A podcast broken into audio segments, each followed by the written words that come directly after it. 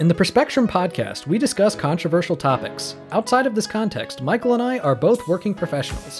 While doing the show, we are not acting as agents or representatives of our respective institutions, and none of the views that we express reflect the outlooks of our employers. So don't come to my office and throw toilet paper at me. And I don't have an office, but don't come to my cube.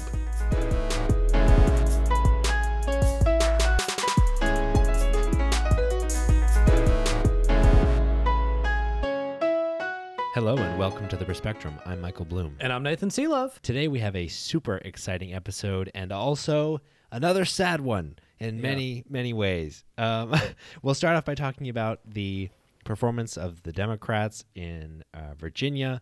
Recently, you know, there were a number of elections, uh, you know, local and state elections around the nation, and Democrats pretty much universally did shit. Yeah. Um, and then we'll talk about uh, we're doing kind of a medium dive on like taxes in the United States and basically putting forward the argument that in a lot of ways our tax system is pretty regressive. Yeah. Um, and finally, we'll talk about um, do a little bit more of a you know theoretical conversation about party affiliation and ourselves as like voters and party identity and like how that all fits together.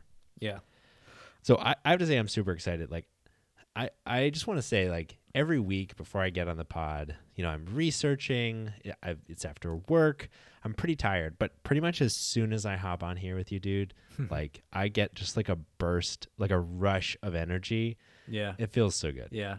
No, same here. Cause I my Thursdays are always very long days, and you know I, I'm I'm teaching all day, and then I come straight from my class to here, and I don't know. It's just like that. It's that final injection before going to bed. So uh, so I'm excited about tonight. There's a lot of topics that I'm excited to talk about.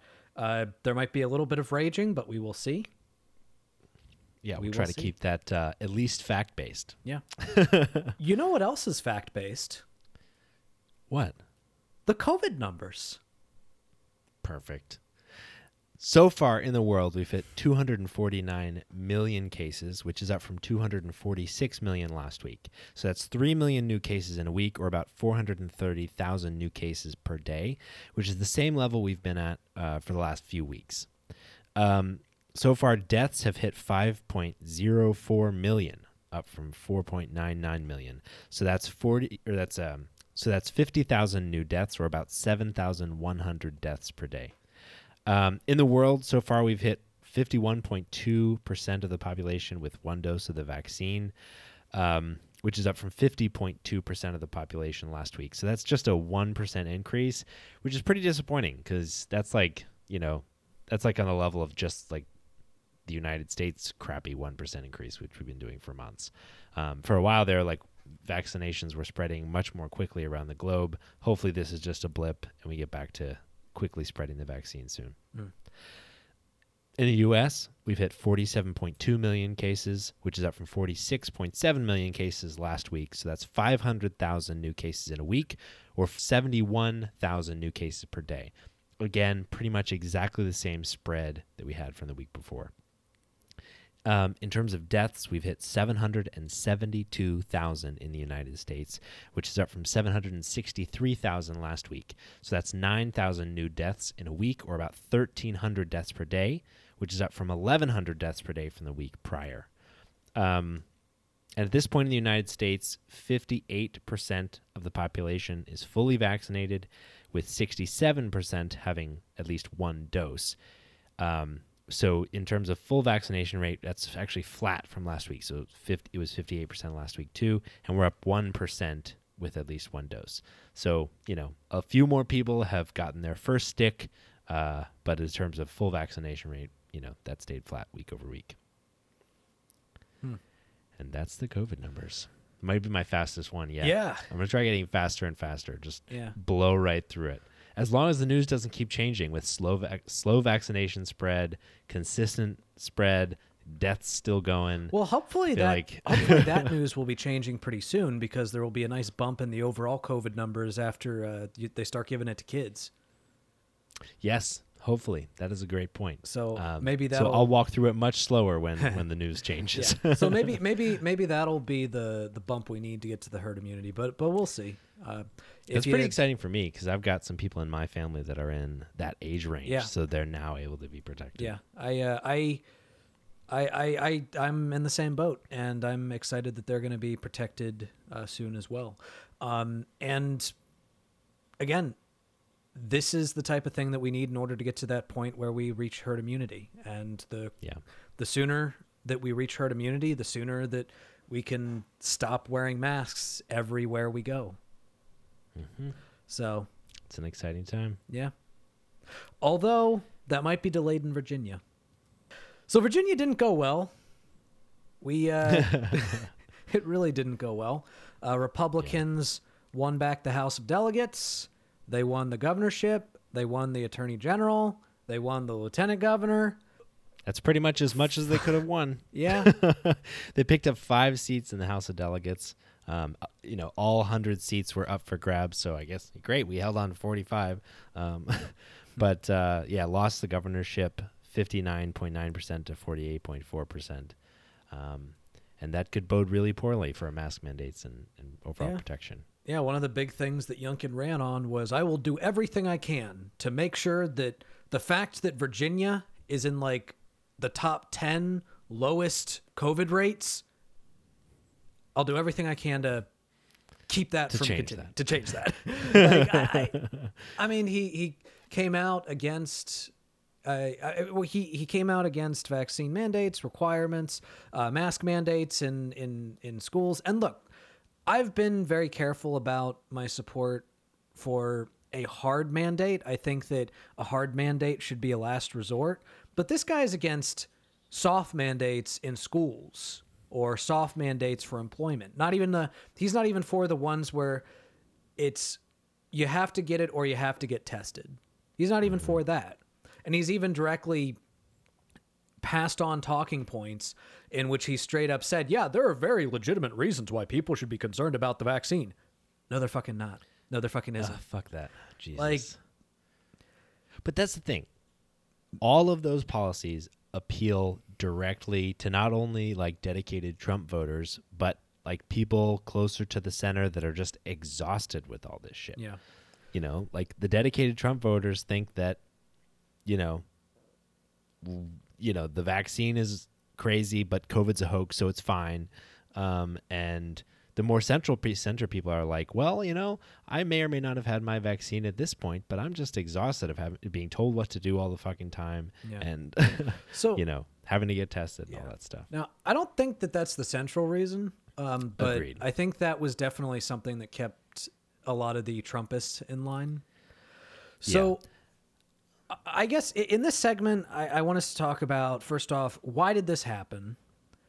Um, what it means and how we can prevent it in the future, Mm-hmm. or at least the lessons that should be learned that are almost definitely going to be ignored by every single Democratic strategist in existence. So, first off, let's talk about why this happened. So, I would say that this happened for two main reasons. The first reason is that Terry McAuliffe tried to nationalize a state election during a time in which the National Democratic Party is failing its ass off.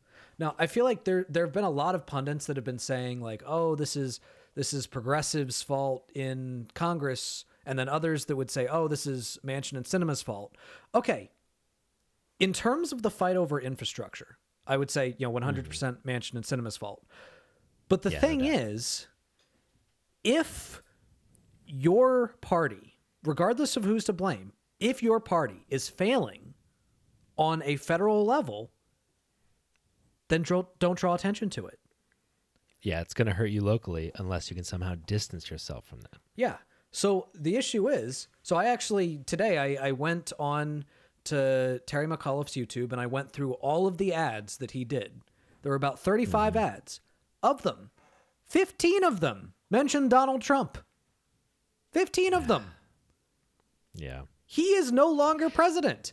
And Glenn Youngkin is not Donald Trump. I'm sorry. He's not. He sucks. He's terrible. He's going to be a shitty fucking governor, but he's not Donald Yep. Trump. Yeah. All right? He is not Yeah. Donald Trump. And calling him Donald Trump was never going to work. Making this about Donald Trump when Donald Trump is not even in office was not going to work. Yeah. I, I, I just want to I want to double down on these points because I think they're so important. I think to some extent I don't like I, I agree that Terry McAuliffe misallocated resources and strategy by trying to focus on, you know, Youngkin as Trump. And I think we talked through that a little bit. I think let us pat ourselves on the back. We did a good job of predicting some of the key features of how this election came out. Sadly. Yeah. but I think like one of the things we talked about is that like, you know, uh you know, um dedicated Republican voters who are gonna support Youngkin, you know, we're gonna vote for him. They don't like Biden. It's a big motivator for them is they don't like Biden. Dedicated Democrats, a big motivator for them is they don't like Trump. Great. So you're both able to talk directly to your base. Congratulations. The problem, a huge problem was that was two things to your point. I think it's both both of your things hit right on the same group of voters. One, independent voters or people that weren't decided in the polls weren't buying that Youngkin is Trump.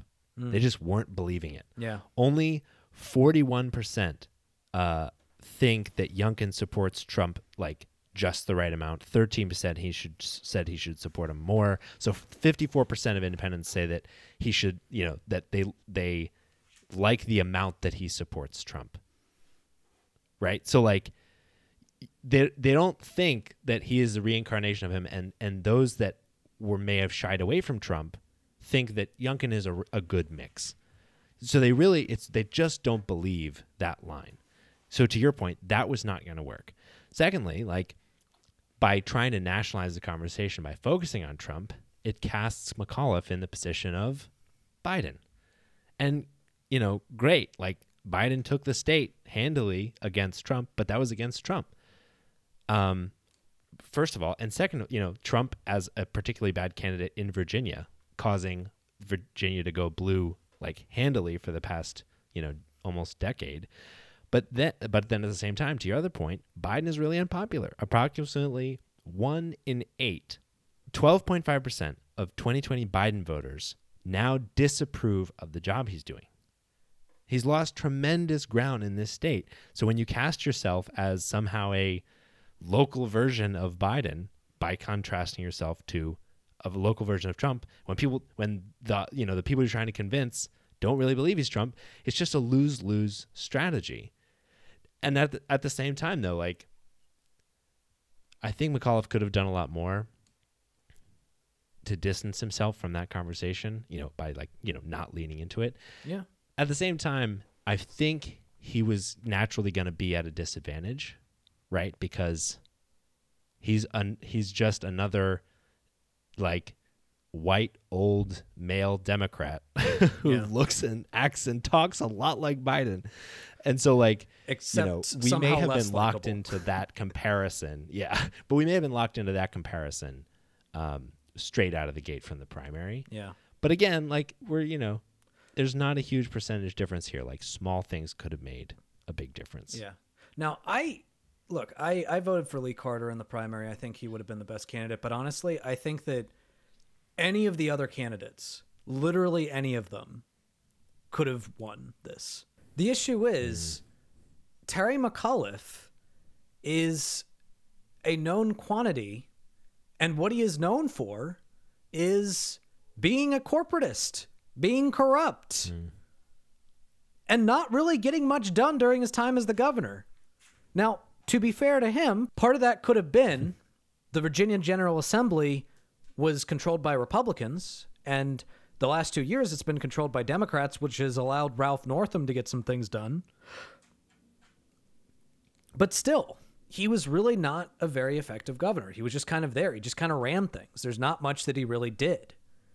So I think that kind of brings us to another issue, which is the fact that some of his ads did focus on things that he wanted to do. So I think that in in some of his ads that I went over, they actually were pretty good. They were they had mm-hmm. fairly good instincts.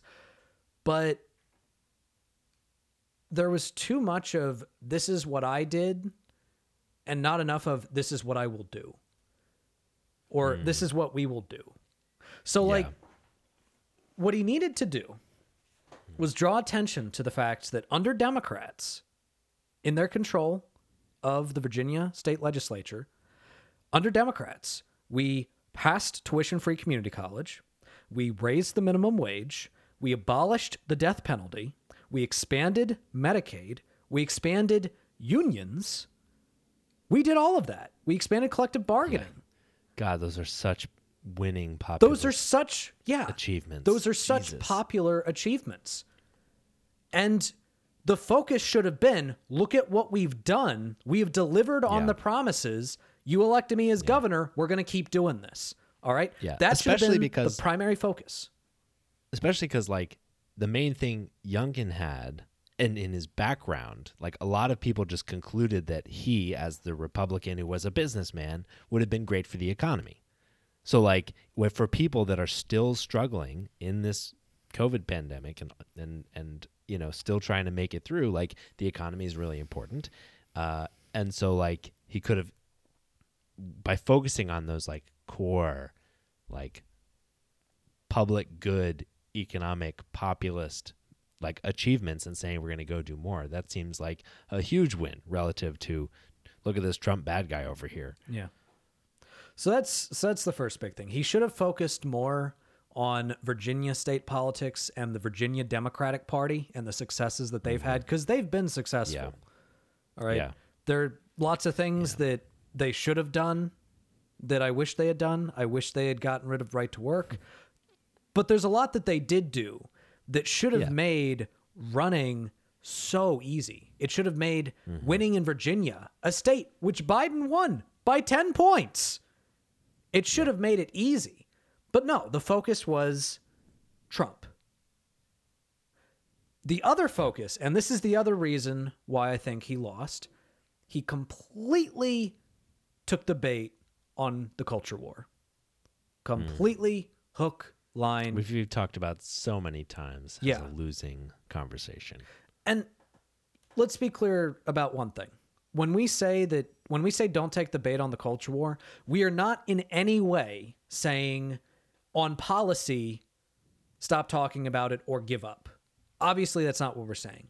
You know, you still fight for things like uh, employment protections for trans people. You still fight for things like anti-racism laws. You, you still fight for things like abortion, uh, making sure that police reform police reform. ending mass incarceration all those all of those things. But what you don't do is completely take the bait on the straw man that the Republicans are going to paint you as. All right? And Terry McAuliffe did that hook, line, and sinker. Now, one of the biggest examples, and this is actually something we did talk about previously, was the conversation surrounding critical race theory in Virginia.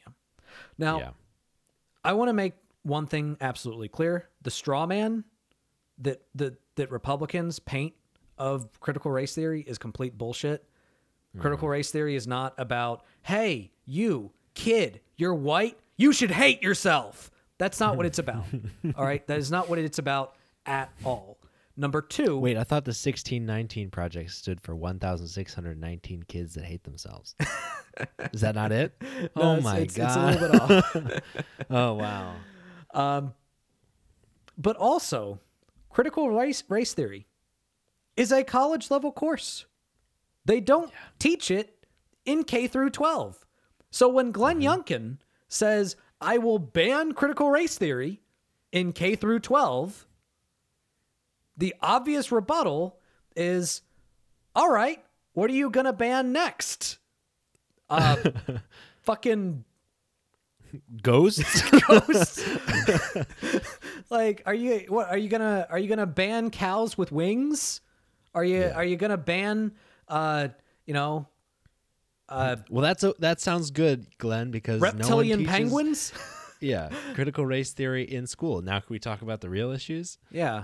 like and the thing is that the the the the argument that Michael and I have said about when when they bring up the culture war and when they try to strawman you is just sweep it aside.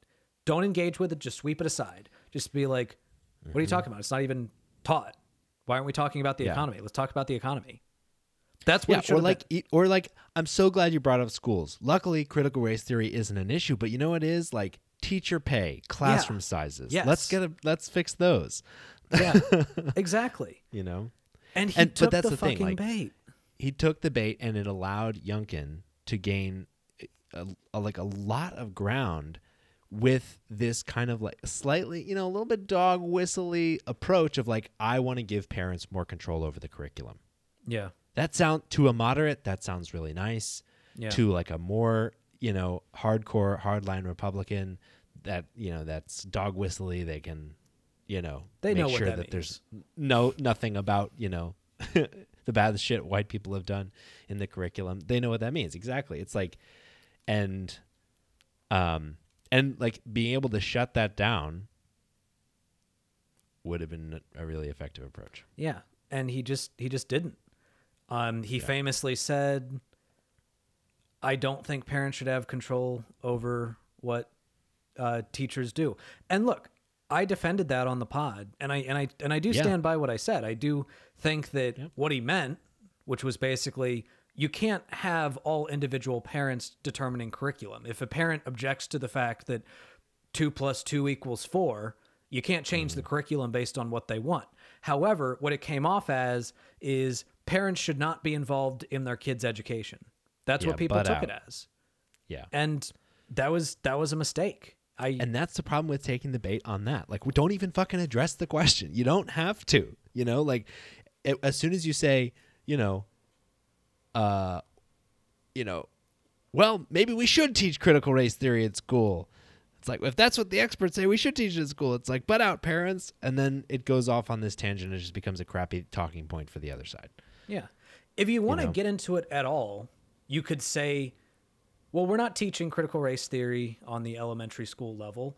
Um, however, it is important for us to teach history accurately. Boom, you got it. Now move on. Yeah. That's it. Yeah. That's it. Yep. That's it. Just just do that. But that's not what he did. He went all in on culture war issues and he spent way too much time nationalizing what should have been a state election. What Youngkin did, which was fascinating and Yeah. kind of brilliant, devious but brilliant, is his push was the Never Trumpers and the Forever Trumpers. Yes. And he had to find a way to be Trump like enough to keep the Trumpsters in line. So he couldn't say anything bad about Trump, but he also could not directly campaign with Trump. He had to walk that fine line. yeah. Also, also, Yeah. he needed to make sure that he did not run on any Republican economic policy, which is why, as we pointed out, he didn't have a, a- an actual issues page. He had a first day page. All he said, the only thing he said about the economy was lower taxes. Mm-hmm. And of course, when Republicans say that, what they almost always mean is maybe we'll lower taxes a tiny bit for the middle class, but we're mostly talking about rich people. All right? When when the Trump But it tax sounds cuts, nice. I've said this I've said this a thousand times, but the Trump tax cuts after 10 years, 80% of the benefits go to the top 1%. All right? That is what Republicans mean when they say we're going to cut taxes. Yeah. Democrats all the time advocate for cutting taxes for the middle class. Fuck it. Mm-hmm. I'm okay with it under certain circumstances. Yeah. However, other than that, he completely stayed away from the economy because Republican economic policy is not popular in Virginia. I mean, it's not really popular almost anywhere, even in red states, but Most it's- because it doesn't work. yeah. But especially in Virginia. He was smart enough to know all I have to do is run a campaign on I am against critical race theory and he'll win. Yep. And he did. Yeah. And it was No. I, I I completely agree with you. His his strategy was I'm I'm not Trump, but Trump's not bad. Yeah. and I'm definitely not a Democrat. Yeah. And I'm You know, also and not like- Terry McAuliffe. Yeah, yeah, yeah, yeah, exactly. It was just like, and and he got away with platitudes and kind of you know, um, statements that would kind of just walk the line. Yeah. You know, I think parents should have more control over their kids' schools, like choices in school. Like, boom, yeah. take it any way you want. That sounds know, good. yeah. when you think yeah, when I- you hear exactly. it, it sounds good. and even when it came to Trump, it was like vaguely like Trump supporting unquestionably good comments. You know, like when you say, I think we should have safe and secure elections, who would disagree with that? Trumpists interpret it as, oh, he believes the election was rigged. And everybody else is like, yeah, of course our election should be good and secure. Yeah. You know, it's it like you can just walk that line. And as when you don't run anything down, like an issues page, it makes it way easier. And you know what else I noticed, which I actually just kind of now realized? I don't think I saw a single ad from Youngkin in which he called McAuliffe a socialist. That's really interesting. I, I don't think I saw a single ad. Hmm. Like he did not make that a part of his campaign Yeah. because again he was trying I saw a st- bunch of stuff about away from abortion. Yeah, abortion, Which I thought was really interesting. I got a bunch of abortion Yeah. mail. Well, well, that's how you that's how you get the hardliners to Yep. to vote for you. Yeah. But the biggest thing was, I'm not Terry McAuliffe. Uh, I'm against critical race theory, and Trump is okay, Trump had but some I'm not good Trump. ideas. Yeah, exactly, exactly. So Yeah. The question is, what should Terry McAuliffe have done? Well, you know, as we've said, the biggest thing he should have done was focus on the achievements of the Democratic Party in Virginia. He should have Mm-hmm. Yeah. almost never mentioned Trump. Yeah. Like, honestly, even mentioning him in one ad, I think would have been one ad too much because he's just he's just not an entity right now. All right. Yeah. Bringing up January sixth, that didn't happen in Virginia. Why would you bring up January sixth? That didn't happen in Virginia. All right. If you want to talk about the lessons from January 6th, like mm-hmm. the fact that Republicans don't value democracy, that's something you should have talked about. And you know what you could have done? You could have talked about how the Democrats in Virginia expanded voting rights, expanded Yeah. early voting, expanded vote Yep. by mail, expanded the time in which you can register to vote. Talk about that. That's popular. Yeah. The thing the thing I'm worried about though is like not only did we see this in Virginia, you know, we saw uh, Republicans gain ground in New Jersey, where the Democratic incumbent, who had all the advantages in the world, uh, won by only a super narrow margin. We lost local seats all over the place. Um, to me, like Terry McAuliffe could have and should have run a different race.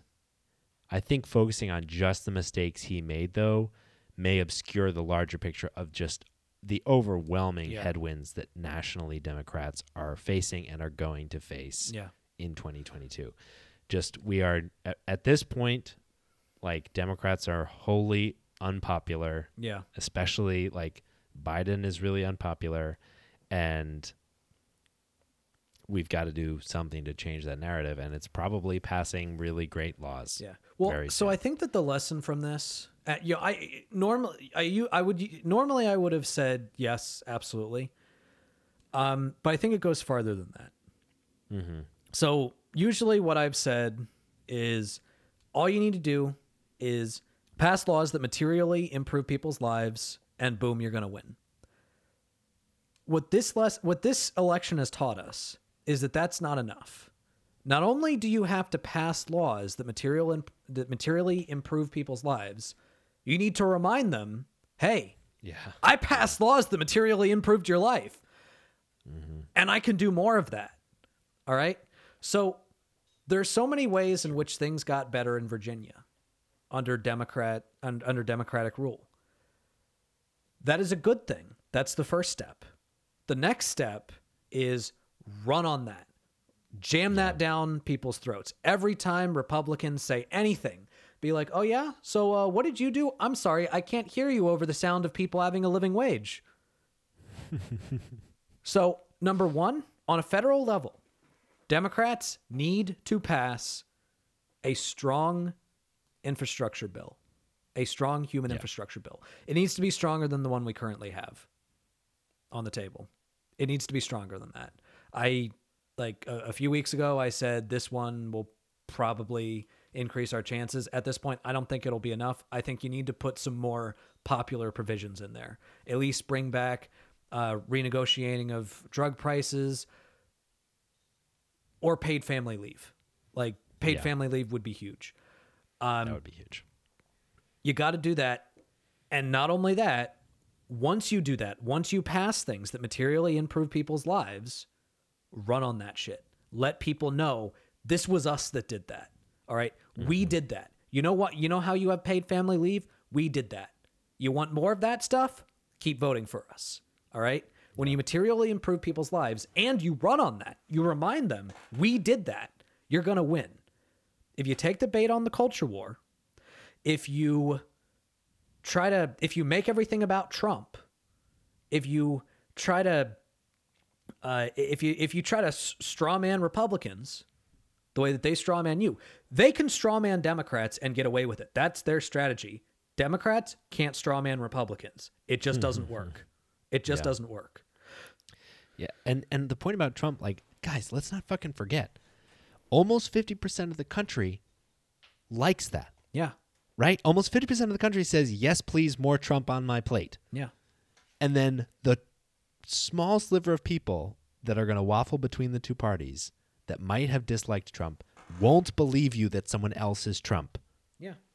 They dislike the things about him that make him a horrible, unlikable, evil person. Yeah. Those things are not nearly as obvious in other candidates. It's not going to work to call everybody fucking Trump.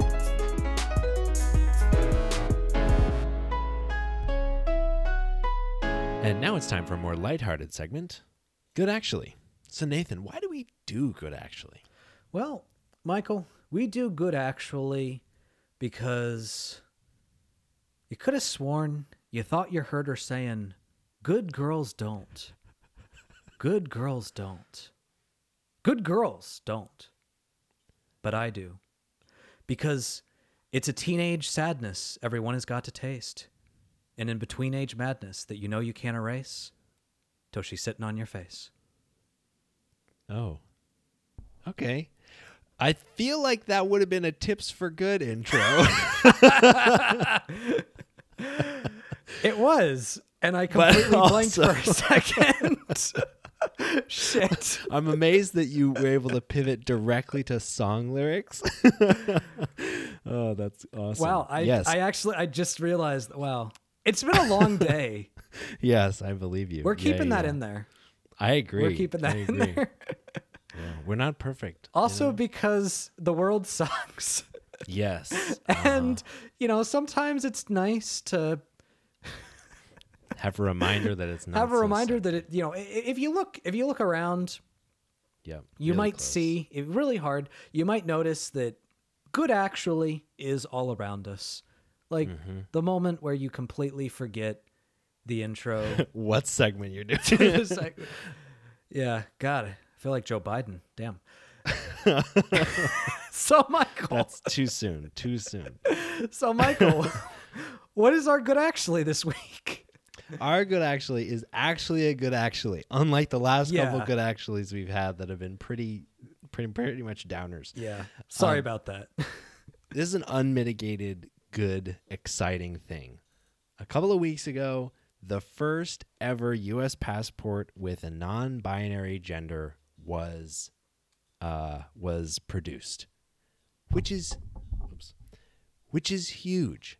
That's an amazing moment of literal like national recognition for a whole group of people that are traditionally underrepresented and underseen. Yeah, This is a official document with a non-binary indication that you can use to travel all over the fucking world. That is huge. yeah, I'm I was so excited. My heart was so warmed Yeah. to see that. yeah. I mean, in the United States, in about thirty states, it is legal to discriminate against trans people. Um, like on employment, public accommodations. and now you have international recognition that you know if you're non-binary trans you're legitimate Yeah. and that's uh, that that that that gives me warm and fuzzies you know yeah. I agree. I agree. That is an unmitigated good thing. Because good actually is all around us. and that's good actually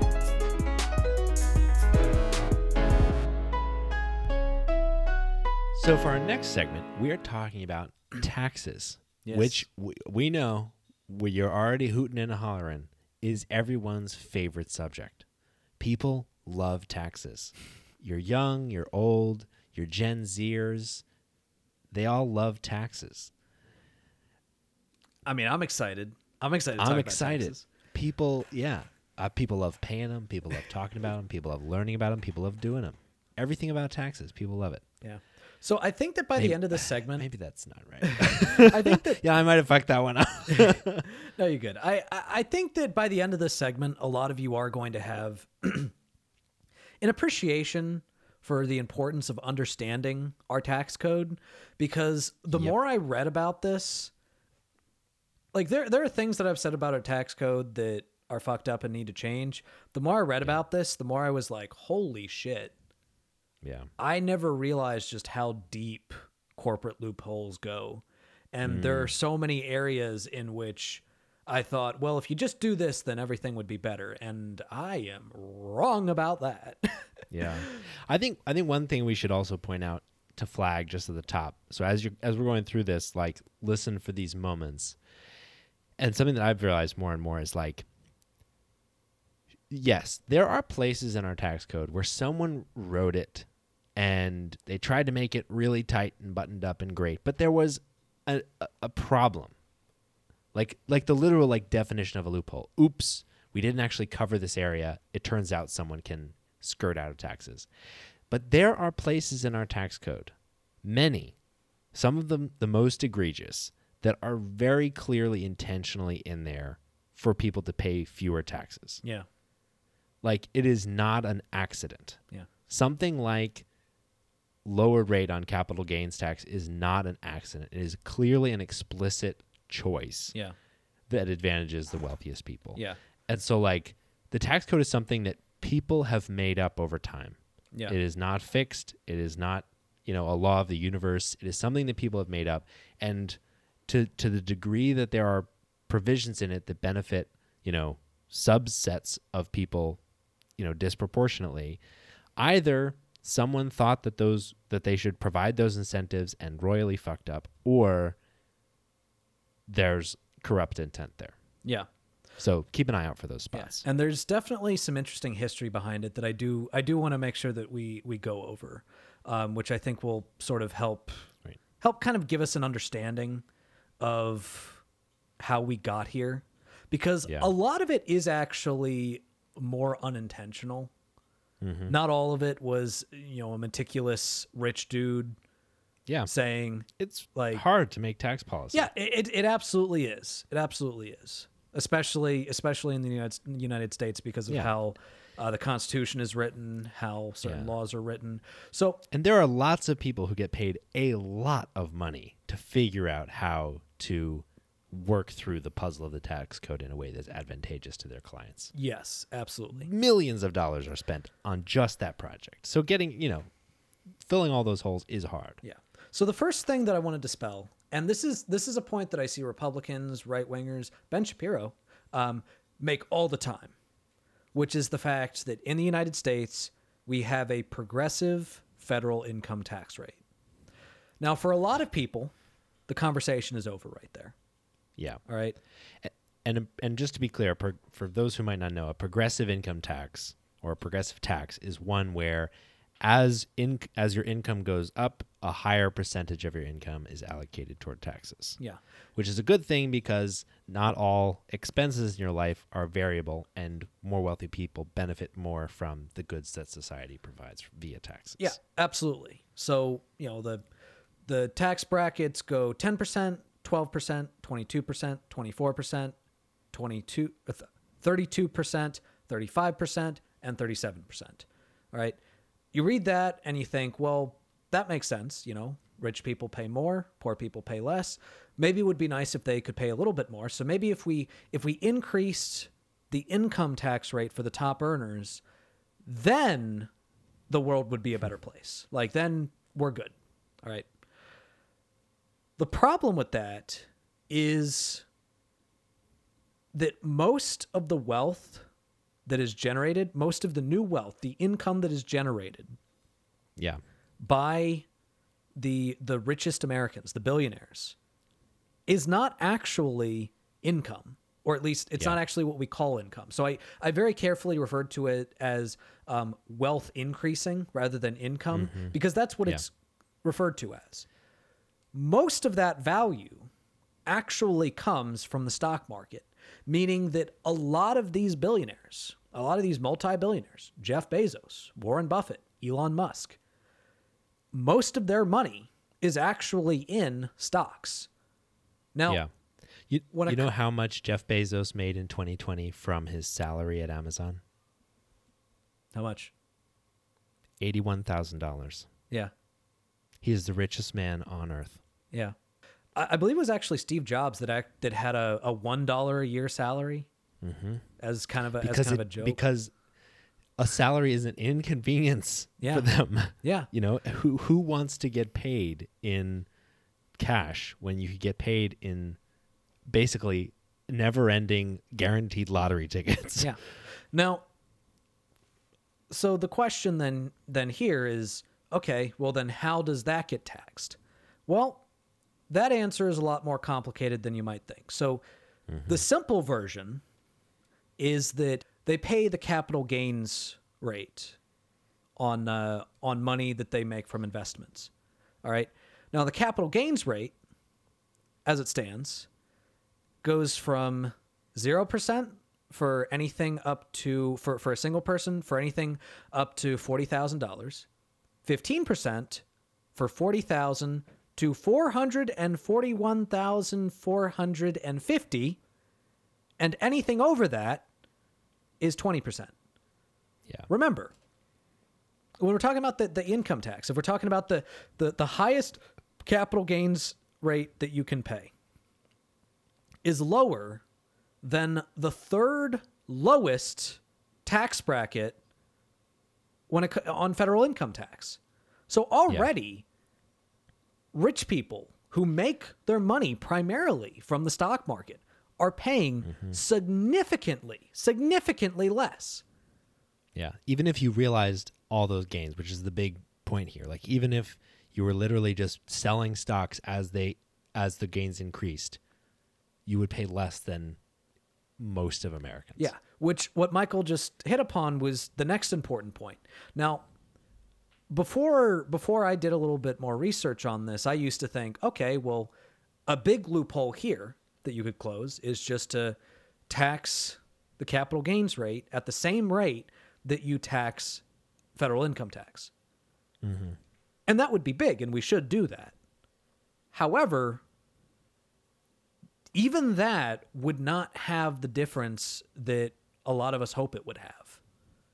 And the reason for that is that while that money, as as Michael kind of alluded to, while that money money is in the stock market, you know, when it has not been liquidated, that money is not considered taxable income. So Yep. the wealth increase of the value of your stocks is not considered income, even though effectively that's what it is. So Yeah, let let's pause here for an example.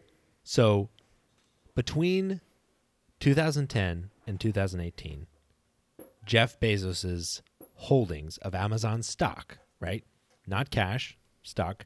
The the value of that stock went up by a hundred billion dollars. Hmm. So over those eight years, he earned a hundred billion dollars in value, right? in over that period, he sold 6.3 billion dollars worth of that stock. So while he, he became a hundred billion dollars richer, our tax code only saw that he made 6.3 billion dollars.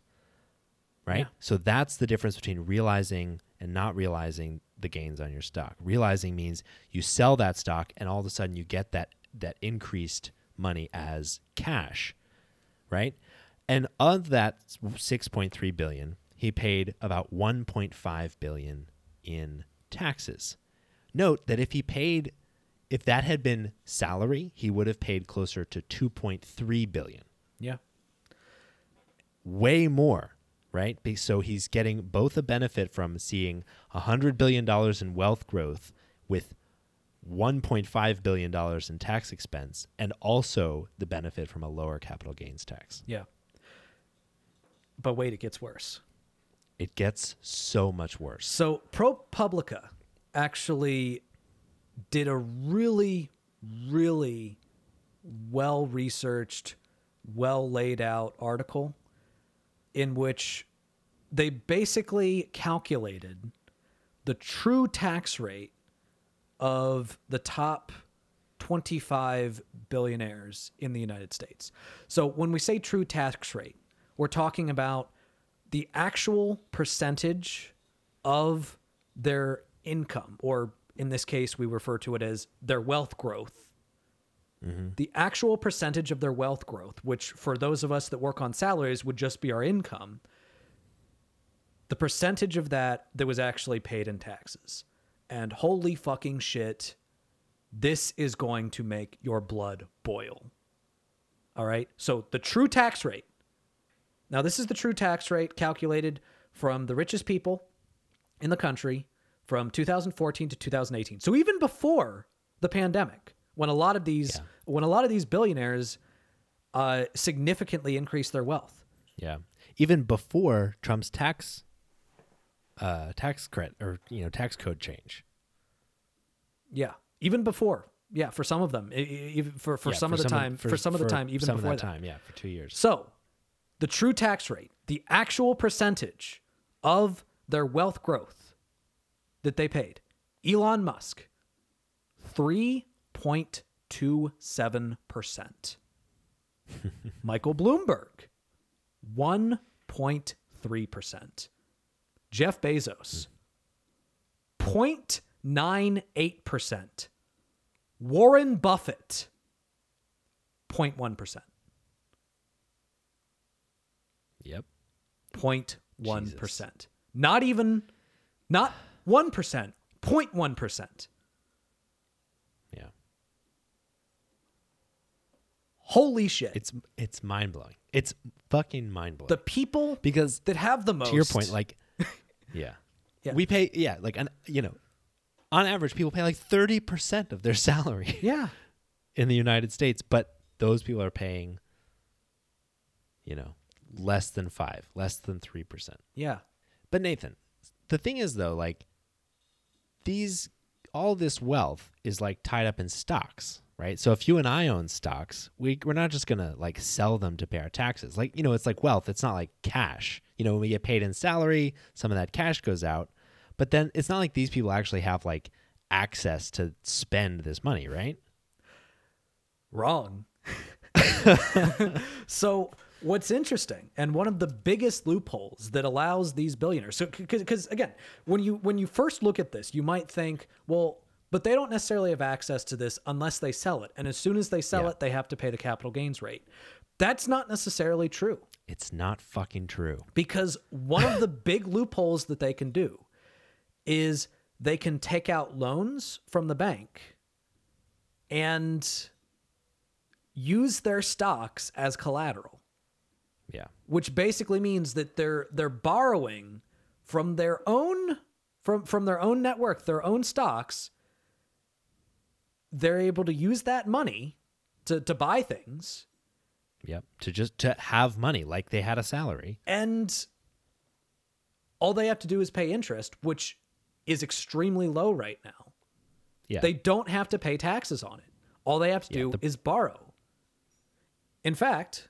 um last year tesla reported that elon musk had pledged 92 million shares worth $57.7 billion as collateral for personal loans.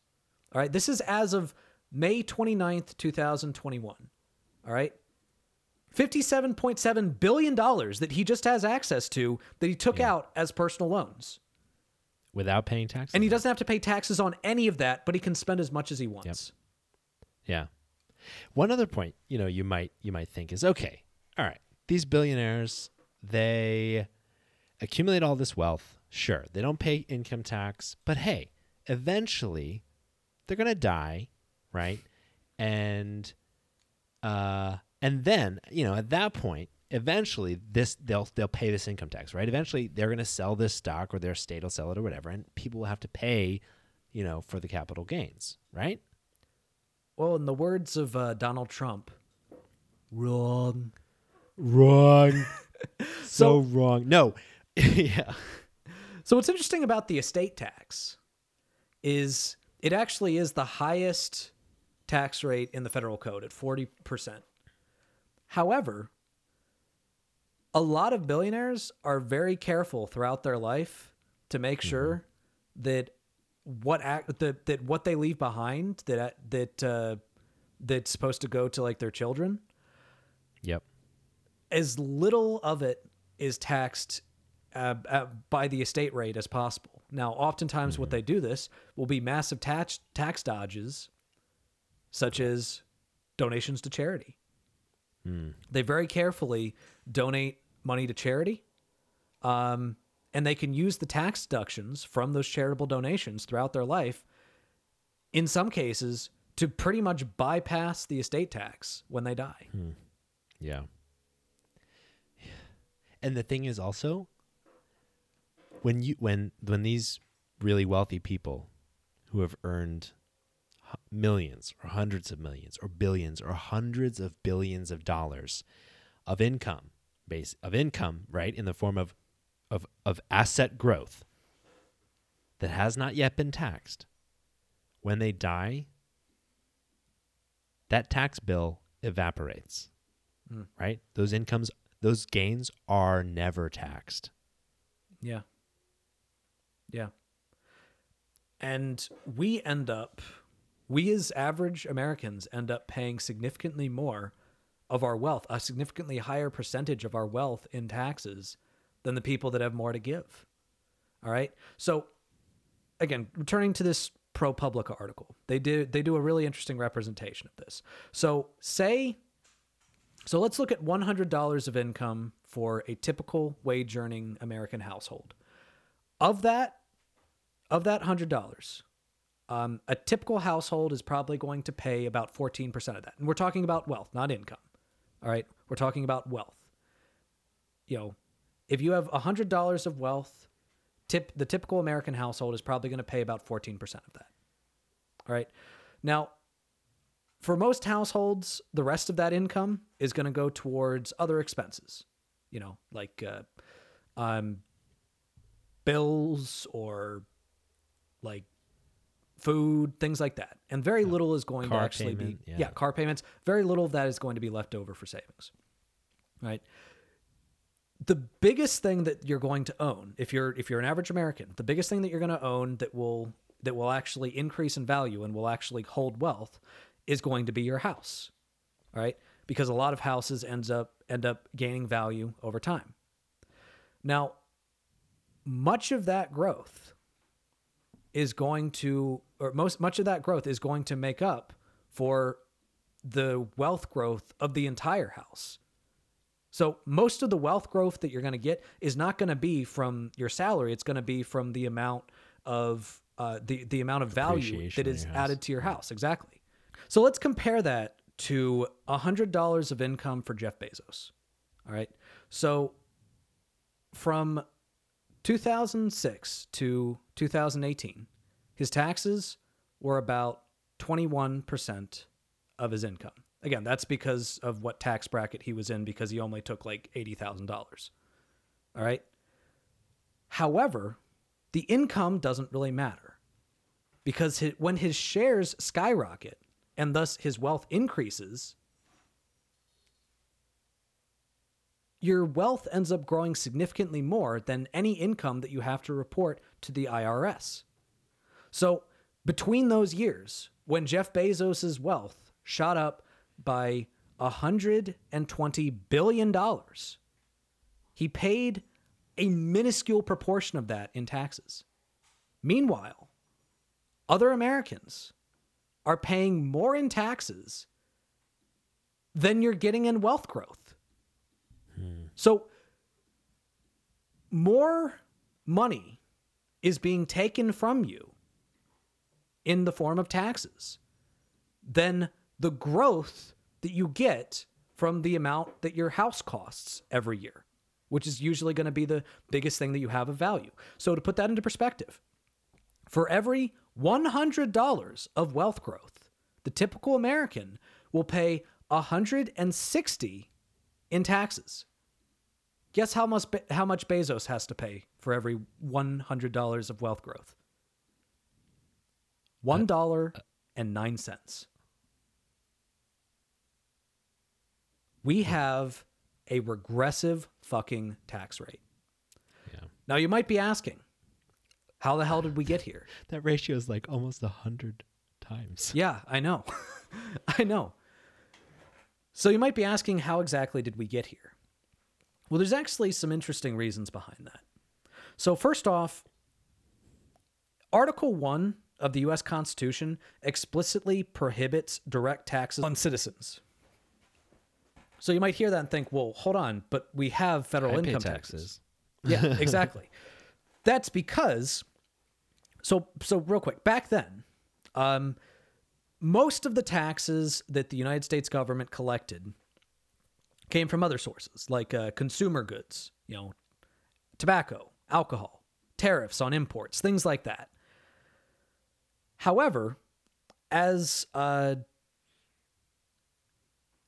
you know, as um, as the political climate continued to change, and as more programs started to get created, and as people started to despise the federal government for all the fucking tariffs, the federal government decided, all right, we need to change our tax code.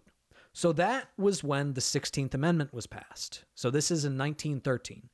And this gave the government, quote, the power to lay and collect taxes on income from whatever source derived. So specifically on income. Now remember, in uh, in Article 1 of the US Constitution, you can't tax citizens. You can't do a direct tax on citizens under most circumstances. So, what that means is that because of the 16th Amendment, you can tax their income, but you can't tax anything else. All right. Or at least you, you can't tax anything else on the individual. Gotcha. Without So- a uh, without a constitutional amendment. Exactly. So in in the early days, the personal income tax actually worked exactly as the Congress had intended, meaning meaning that it was primarily the richest people that were paying anything. In fact, only 15% in, in 1918. In 1918, only 15% of American families paid any income tax. Hmm. And this would have been the the top like this would have been the top earners. You know, the, the top 1% paid 80% of the revenue that was raised. But then people started asking questions about what counts as income. So this was actually decided in a court case. It was called, uh, I, I don't know if I'm saying this right, um, Eisner versus Malcolmer. So this was this was about uh, th- this was a dividend that um, a woman named uh, Myrtle Malcolmer, a dividend that she got for shares in an oil company. But the dividend was not in the form of cash. All right, it was in the form of additional shares. So, hmm. you know, he was she was able to get an additional share for every two shares that she already held, which, you know, was was a dividend, meaning it increased in value but it wasn't liquid money. So, they tried to tax her. She took it to court, and the court sided with her. The Supreme Court sided with her. And basically, what they said was, in order to, in order for the U.S. federal government to count something as income, it needs to have- been liquidated. Meaning that you, as soon as she sold that stock, as soon as she sold, or if anybody sells a bond or a building, that counts as income. That is income. But until that happens, it is not income. And you this have is to turn it into cash in order to make it income. Exactly. And so that is Hmm. what created the system that we have today, where we don't count uh, increase in wealth from stocks as income. Now, basically, what this led to was a lot of the loopholes that we have today, like the loophole that I told you about earlier, where billionaires are able to borrow money and use their stocks as collateral. And it also leads to the fact that a significant change in the tax code to make it so that the people whose money is making money that that money is is taxed that is going to be extremely hard it's Yeah. going to take a court case and it's also going or it's going to take a constitutional amendment and this part is i think the part that hurts the most for for me this also makes it so that a wealth tax is very likely going to be ruled unconstitutional. Now, hmm. I think that we need a wealth tax. I think we absolutely do need a wealth tax. But if we wanted one, it's probably going to have to come in the form of a constitutional amendment, or we're going to need a Supreme Court that is not made up of six conservatives. Yeah. So, Yeah. so even There is some legal debate over whether it would require a, con- a constitutional amendment. Like during the primary and with the Democrats, like this was sparked by Elizabeth Warren's proposal Yeah. for uh, a wealth tax, and you know, there's been a lot of back and forth on it, and uh, it's not like I don't think it's totally obvious that it would be required, but it's totally possible that it would. You know, Well, it's, it's totally it's possible. totally likely that it's going to be struck down by the Supreme Court, though. Mm-hmm. Like, because the thing is, it doesn't really matter who has the better better legal argument. What matters is who's controlling the Supreme Court, and right now, Yes. that's conservatives. That is 100% true. So even if we passed it, it it would not hold up, and that's bad. That's terrible, but that's just the reality. I support the wealth tax. I think that we should try to do a constitutional amendment to put a wealth tax, or we should try to fuck it. We should try to pack the courts and then pass a wealth tax. But until that happens, it's not gonna. We're not gonna be able to pass it. So that kind of brings me to the saddest part of this entire segment, which is the solution. I'm not sure Yeah. because right now it is so ingrained into the legal system that you know there's a there's a judicial precedent which is basically the equivalent of it's in the constitution that says that if an asset is not liquidated if it's not cash then it cannot be taxed which means that the money that uh, that is just accumulating for for all these billionaires can the the, the increase cannot be taxed Money that they can literally spend. Money that they can spend. So then i think the only the only recourse here at this point that we might be able to the only loophole that we might be able to close without necessarily a constitutional amendment is the fact that we let we let them uh, take out that income as collateral. Or take out that that wealth increase as collateral in order to pay off loans or in order to and in order to continue to borrow loans and use that to buy the things they want to buy Yeah. To provide incentives for them to actually realize their gains. So there absolutely should be a higher marginal tax rate, no doubt. There absolutely should be a higher capital gains rate, and it should be the income tax. That is absolutely correct. But just those things are not going to going to solve everything. There should be a higher corporate tax rate. Absolutely. But until we start looking at these massive loopholes meticulously and try to find which ones first off which ones do we need a constitutional amendment to solve and start fighting for those constitutional amendments and which ones do we not need a constitutional amendment to solve until we start doing that the rich will continue to get richer while we spend while we pay a higher tax rate on our on our wealth increase than um than the the amount of wealth that's actually generated for us. Again, a hundred dollars in in uh in your wealth increasing versus a hundred and sixty dollars that you pay in taxes. You're losing money. And comparing that to Jeff Bezos pays like a dollar for every for every one hundred dollars in which his wealth increases. That's not okay.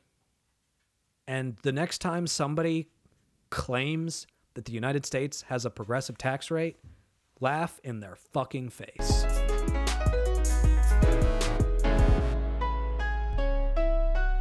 And now it's time for one of our favorite segments the D Bag Award. Yeah. So, Nathan, who is our D bag this week? You know, I was almost tempted to say D bag with you because I'm already I'm already fucking up. You're already- I'm already mistaking things. Um, so first off, so, so first off, why do we do? What is the D bag? So- where'd it come from? So the D Bag Award, which stands for Dershowitz Bag, um, is an award that we give out for a person who makes an argument that's so stupid and so self-defeating that we just have to laugh in their face about it. And of course, this is named after Alan Dershowitz for that fateful time that he stood up in front of Congress and made the argument that With a straight face. with a straight face that the president cannot possibly do anything that rises to the level of impeachment, including trying to cheat in an election. Because a president believes that it's in the best interest for them to win the presidency. Mm-hmm.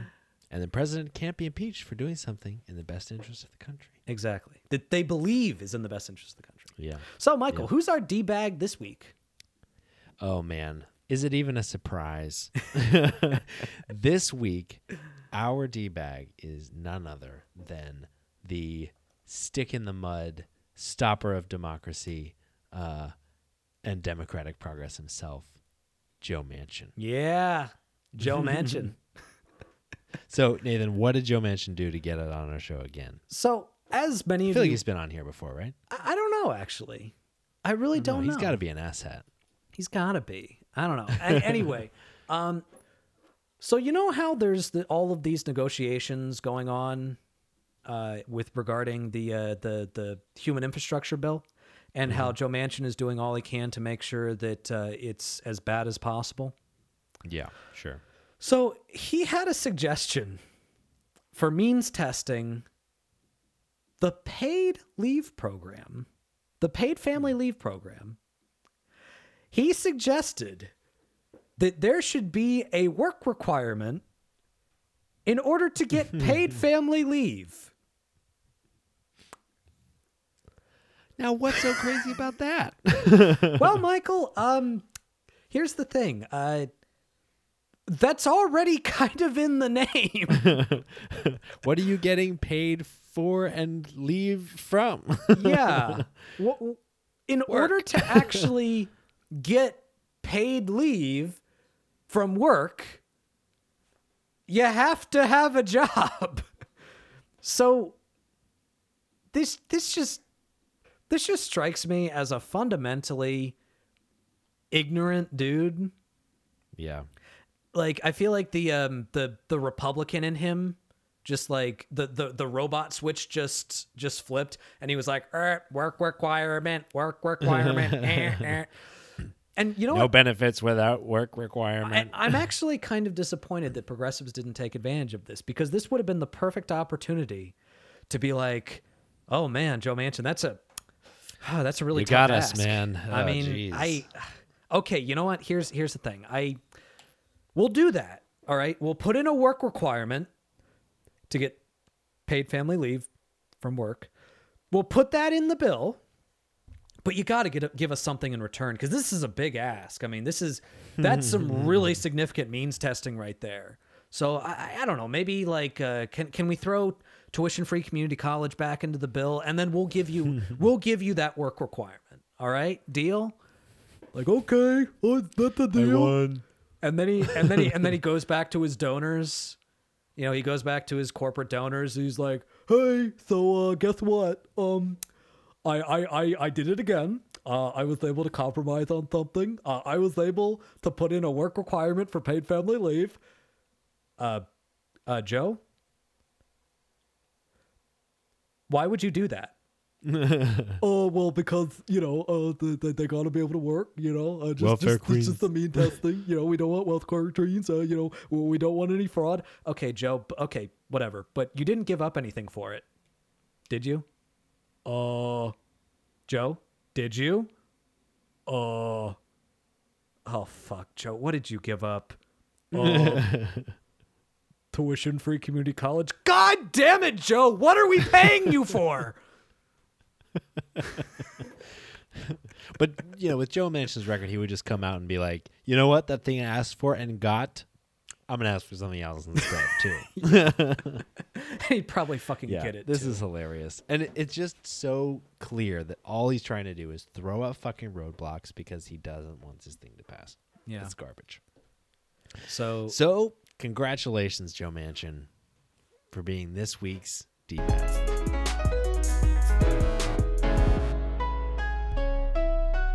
So, for our last segment tonight, we want to talk a little bit about party affiliation, specifically a philosophical, theoretical discussion about the value of identifying yourself within a specific political party.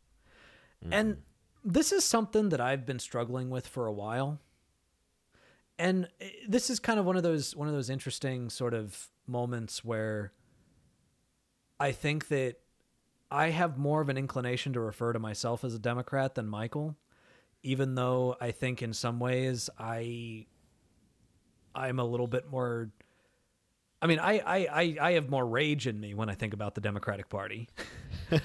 Whereas that's that's just because that's because Michael's the cool head, you know. he's the he's the he's he's the smart one. I'm the passionate one. Well, I, yeah, right. But I also haven't spent a huge part of my life affiliated with the Democratic well, Party. that's the you know, that's the big thing here because for the longest time and I, I know I, i'm pretty sure i've told this story before for the longest time for me it was democrat good republican bad yeah, and like the the most the most i deviated from that would actually be i, I would actually say that Jon Stewart had a, a very big impact on my political development hmm. because he introduced me to the concept of hey republican hey democrats do stupid things too. You know hmm. republicans are terrible. They're fucking idiots but like democrats do stupid things too. So that kind of introduced me to the concept of okay well we should be critical of, of democrats too. That's probably a good thing. But i'm still a democrat and being a democrat is still good. I mean the biggest example that i brought up before is the fact that under obama i remember thinking okay well yes he's drone striking children overseas. And i disagree with that. But that's a disagreement that we have. Of course you're not going to 100% like everything that the person in your party is saying. You know, of course, you're not going to like them 100%. That's fine. There's nothing wrong with having a few critiques of the person that you're voting for. And then, of course, later in life, I realized, dude, he's drone striking children. That's not a disagreement. That's Hmm. a a war disagreement. crime. So I guess I still have been referring to myself as a Democrat. And I think that for the foreseeable future, I will continue to. Mm-hmm. But I don't know how much I actually value the Democratic Party itself. Like, I value it much more as a means to an end. yeah, And I really wish that I wasn't tied down by it. Like, mm. if the electoral system were any different, like if if we had if we got rid of the electoral college and we had ranked choice voting, I would almost certainly no longer be a Democrat. yeah. But Interesting. yeah, and the thing is, I know a lot of people that have basically my same ideology and don't refer to themselves as Democrats, but still vote for Democrats 100% of the time. And I guess my thought there is who are you kidding, though? You're always voting for Democrats. doesn't that make Yeah. you a Democrat? So I, I want to know what your thoughts on that are because I Hmm. I know that you have no feelings of loyalty towards the Democratic Party, but Yeah. you still do you know you you have a similar you you you and I have a very similar ideology and Yeah. a very similar uh a very similar voting record as well. Yeah, it's I've had a really I think I've had an interesting experience with like party affiliation.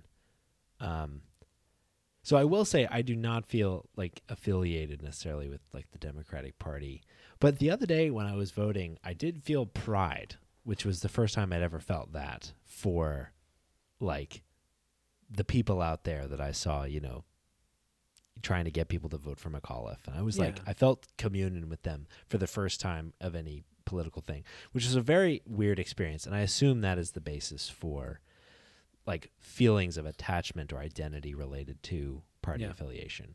Yeah. Um, for me, like obviously you know, and like most listeners, I, I imagine would know as well, is like I grew up in a you know, uh, a relatively conservative household, and well, libertarian. one, well, and that's an imp- yeah yeah conservative small c, and uh, at least politically, and um, and very libertarian, and and not even but like even the libertarian yoke we would shed right like we we kind of dissed libertarians because we are like, well, what do they actually think? Like they don't really actually believe anything. They just believe in like freedom or some BS.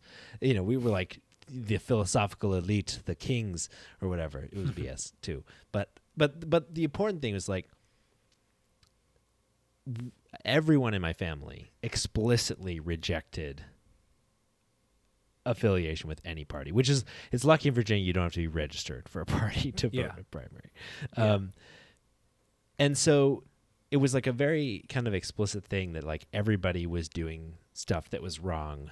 We were trying to take a philosophical approach, and that meant that you know we weren't going to go with the party. yeah.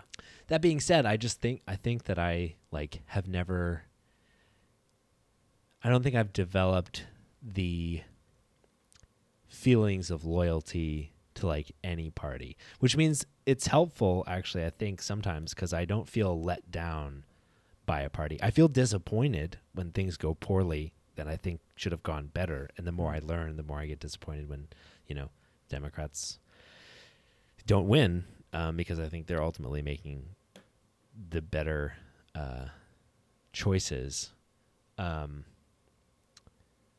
but I don't really feel like connected to that, and and in some ways, it's something I wish that I did. I think it would be like, I think there's real power in emotional connection to rational ideas right it's like a very motivating thing it would be so much easier to like go canvas for the democrats if i Yeah. felt like a democrat Yeah. and i think that's where party affiliation really is important like it's an important motivating factor Yeah.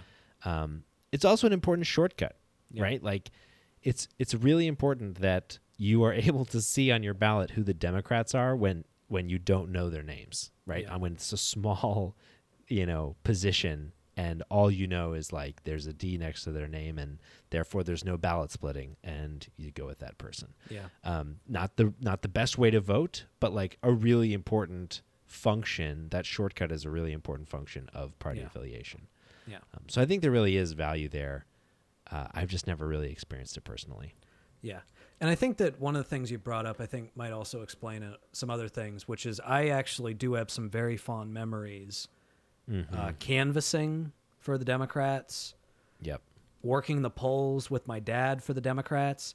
Mm-hmm. One of one of my favorite memories was when I was 13 years old, and this was the this was the uh, 2008 election of Barack Obama Hmm. against John McCain, and I was I was standing in front of an elementary school with my dad, handing out sample ballots to people, Yeah. and you know I, I was 13, I couldn't vote, but I felt like I was doing something yeah.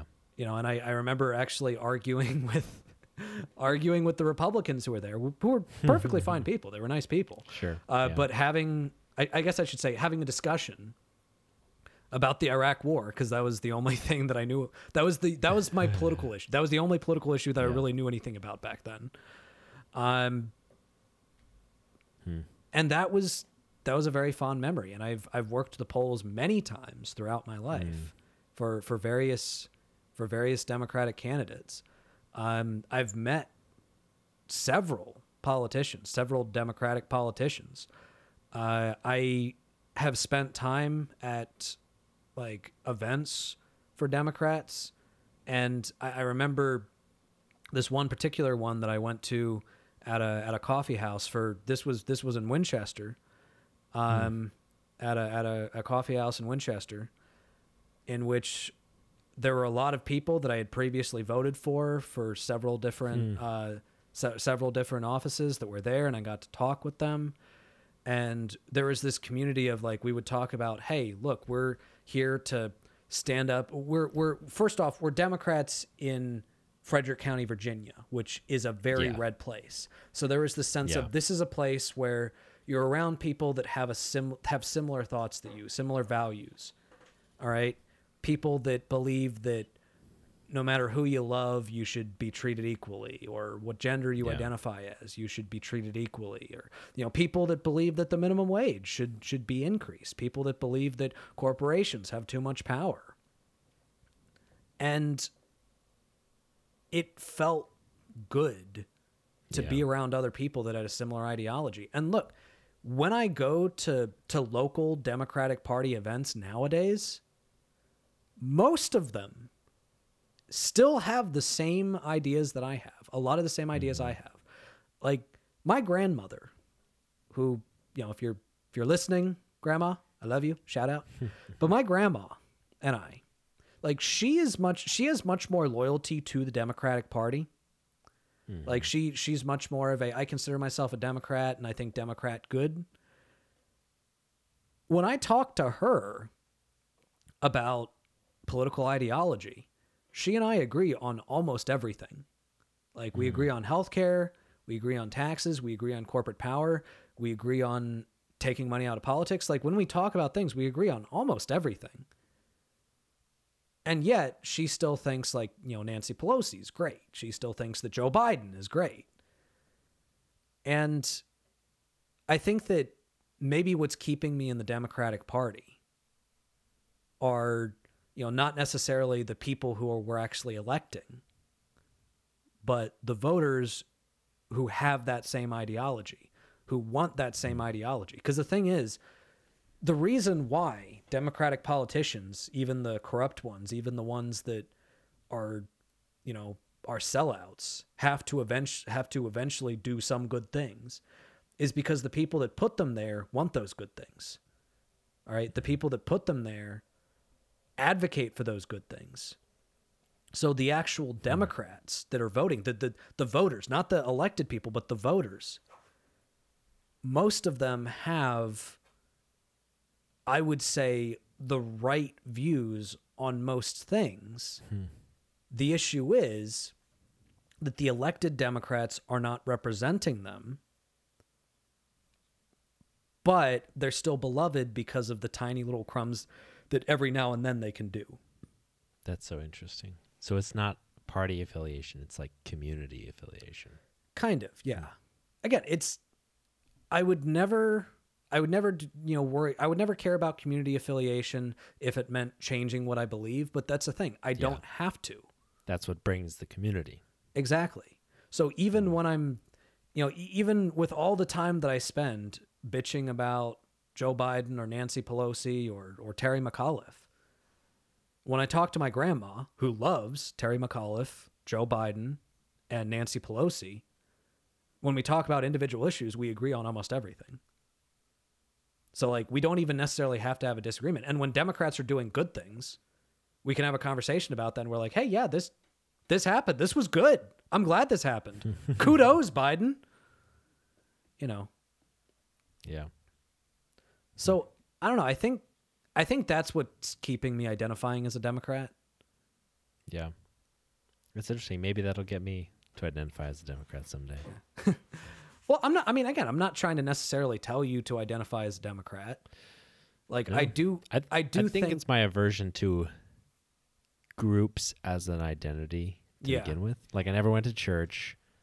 I went Yeah. to like uh, the, the the closest knit community that I've identified with is like being a UVA student, and Yeah. even then, like I think I, I I try to be a pretty atypical UVA student, so it, I may not be you know that effective at it, but like I just like I've all my whole life been really aver like had a big aversion to like incorporating group identity into my personal identity. Yeah. um, which is like for me like i find that a challenge because i i find that removes a lot of that like personal feelings of motivation to achieve group goals. Yeah. um, and i think we shouldn't lose those because ultimately that's what's going to let us win.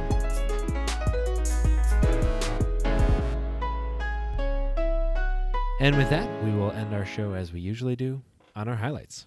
So nathan what's your highlight this week? My highlight this week is the fact that this was uh, informative speech week for my students, Hmm. and I'm always really proud to proud of their work. You know, I'm always I'm always proud to see the the fruits of the work that they've been doing. I I spend a bunch of time standing up there speaking, and Hmm. it's always nice to to see them actually incorporate some of those things that we've talked about and it's kind of it's like a reassurance of oh so what i'm saying isn't just going in through one ear and out through the other. Like this is actually this is actually making them better public speakers. And they did really well. I was i was really impressed with them and i was really i was really happy to watch them. Great. That's that's got to be really gratifying. Yeah. What about you michael? What's your highlight? Uh, I have no idea. I think I think my highlight was this past weekend. It was like I got some time to hang out, hang with friends. I got some time to chill and relax. Um, the weather's getting colder, so I got some time in the cool weather outside.